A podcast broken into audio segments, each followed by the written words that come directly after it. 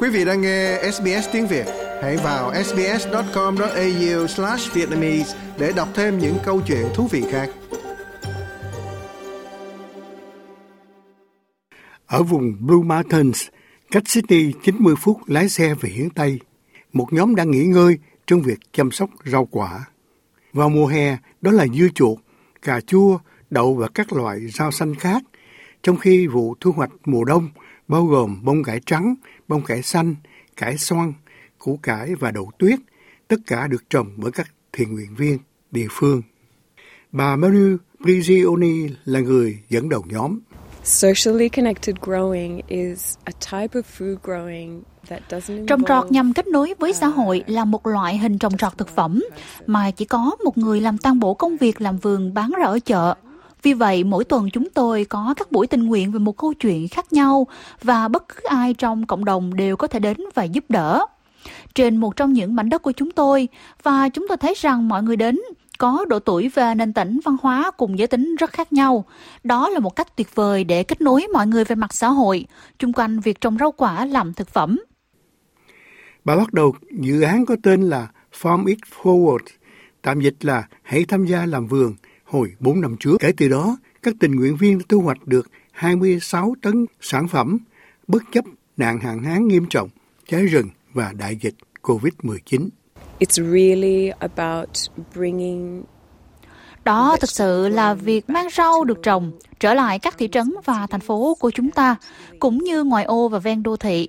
Chúng ta có khoảng 10.800 mẫu trồng cỏ ở Úc và nếu chúng ta có thể sử dụng để cung cấp thức ăn cho con người thay vì bãi cỏ, thậm chí không thực sự cung cấp môi trường sống cho động vật, thì chúng ta sẽ ở một nơi tốt hơn để góp phần vào an ninh lương thực. Trong đó các chủ đất tặng một phần đất đai của họ để trồng thực phẩm được chọn vì họ có nguy cơ bị cô lập xã hội, bao gồm các gia đình có trẻ nhỏ và người già vốn là các cư dân đã nghỉ hưu. Trong số đó có cựu y tá 79 tuổi, bà Sylvia May. Because I'm on a big bush block and I was past retirement, Do tôi đang ở trong một khu vực có các bụi cây lớn, nhiều bạn bè của tôi đã nghỉ hưu và thu hẹp cuộc sống, nhưng mà tôi lại thích ở đây, trên mảnh đất của mình.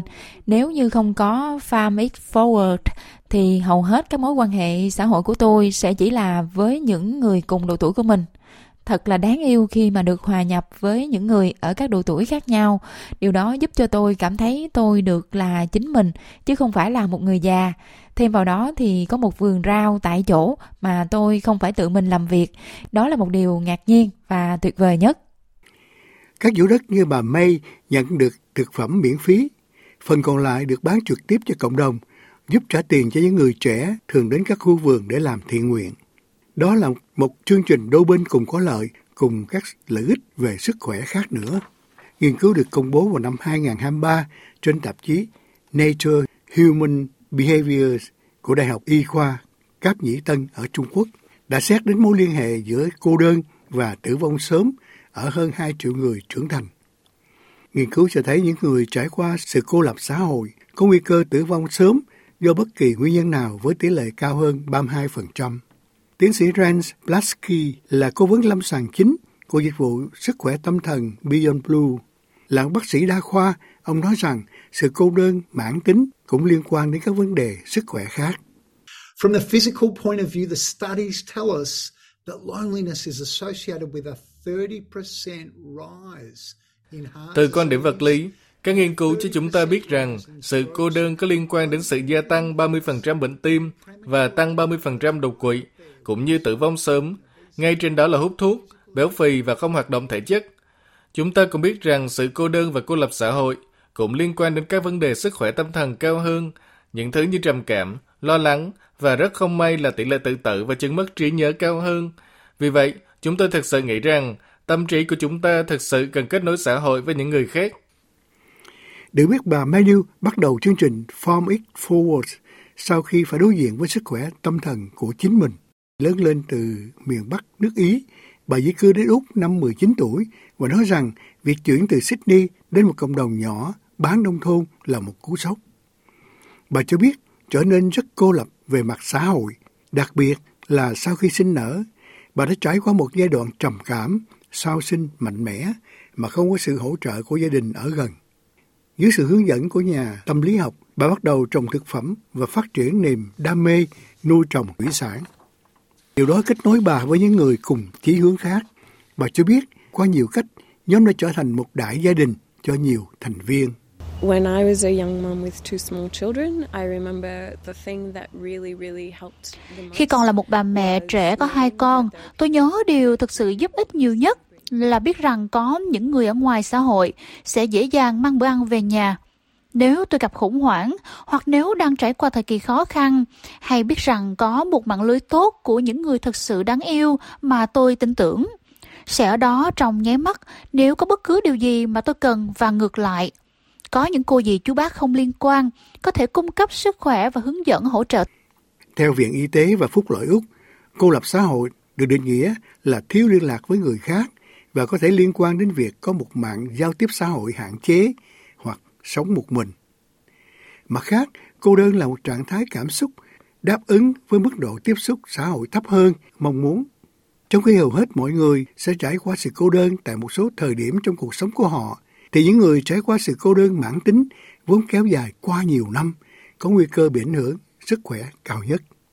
Bác sĩ Plasky nói rằng các dự án cộng đồng như thế này ngày càng được ngành y tế coi là một giải pháp. Doctors are being encouraged to provide what are called social prescriptions or social prescribing. Các bác sĩ đang được khuyến khích cung cấp những gì chúng tôi gọi là đơn thuốc xã hội hoặc kê đơn xã hội, nơi tôi viết ra một mảnh giấy như một dự thảo và nói rằng sẽ rất tốt nếu bạn tham gia nhóm cộng đồng này. Nó sẽ là tuyệt vời cho bạn trong vài tuần tới để thực hiện một kế hoạch về những người bạn tình nguyện hoặc đối với một số người khác. Có thể là một ý tưởng tốt để có được một con vật cưng. Càng ngày tôi nghĩ là ngành y tế hiểu rằng việc thu hút mọi người tham gia giao tiếp xã hội có thể là một phần thực sự quan trọng trong việc điều hành cuộc sống của họ. Được biết, việc đối phó với tình trạng cô đơn xã hội đã được áp dụng vào các hệ thống chăm sóc sức khỏe ở nước ngoài. Tiến sĩ Plasky cho biết cô lập xã hội đã đạt đỉnh điểm trong các đợt phong tỏa do đại dịch COVID-19, nhưng nhiều người vẫn phải đang phấn đấu để kết nối lại. Vấn đề này lần đầu tiên được cho vào chính sách y tế quốc gia ở Anh vào năm 2019. Rafida là một tình nguyện viên khác của nhóm. Bà giúp nấu các bữa ăn với Farm X Forward bằng việc sử dụng các sản phẩm chưa bán được để tạo ra những bữa ăn lành mạnh và giá cả phải chăng. Đối với bà, nấu ăn là cách chia sẻ những gì mình yêu thích với cộng đồng. It's all about community, connection, loving what you do. Đó là tất cả về sự kết nối cộng đồng, yêu thích những gì mà bạn làm và chia sẻ với nhau. Tôi tin rằng mọi người đều có những quà tặng và tài năng của riêng mình, nhưng mà điều này mang chúng ta lại với nhau như là một cộng đồng từ các tầng lớp xã hội khác nhau và tất cả chúng ta đều cố gắng tạo ra sự khác biệt. Tuy nhiên cũng khai thác những gì đang thay đổi trong thế giới của chúng ta và đặc biệt là thực phẩm. Nhưng sâu thẳm ở bên trong lòng tôi thì tôi có thể nấu bất cứ món gì bởi vì tôi nấu ăn bằng tình yêu của mình. Vì vậy đối với tôi thì đó là sự chia sẻ tình yêu. Còn bà Menu muốn thấy sự phát triển của địa phương mở rộng hơn nữa sang các cộng đồng khác. I'd like to see Tôi muốn thấy loại sáng kiến này được thực hiện ở mỗi địa phương, nếu không muốn nói là ở mỗi vùng ngoại ô.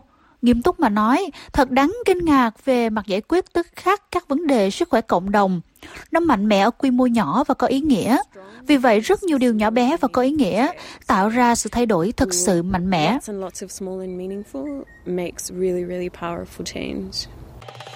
Quý vị muốn nghe những câu chuyện tương tự có trên Apple Podcast, Google Podcast, Spotify hoặc tải về để nghe bất cứ lúc nào.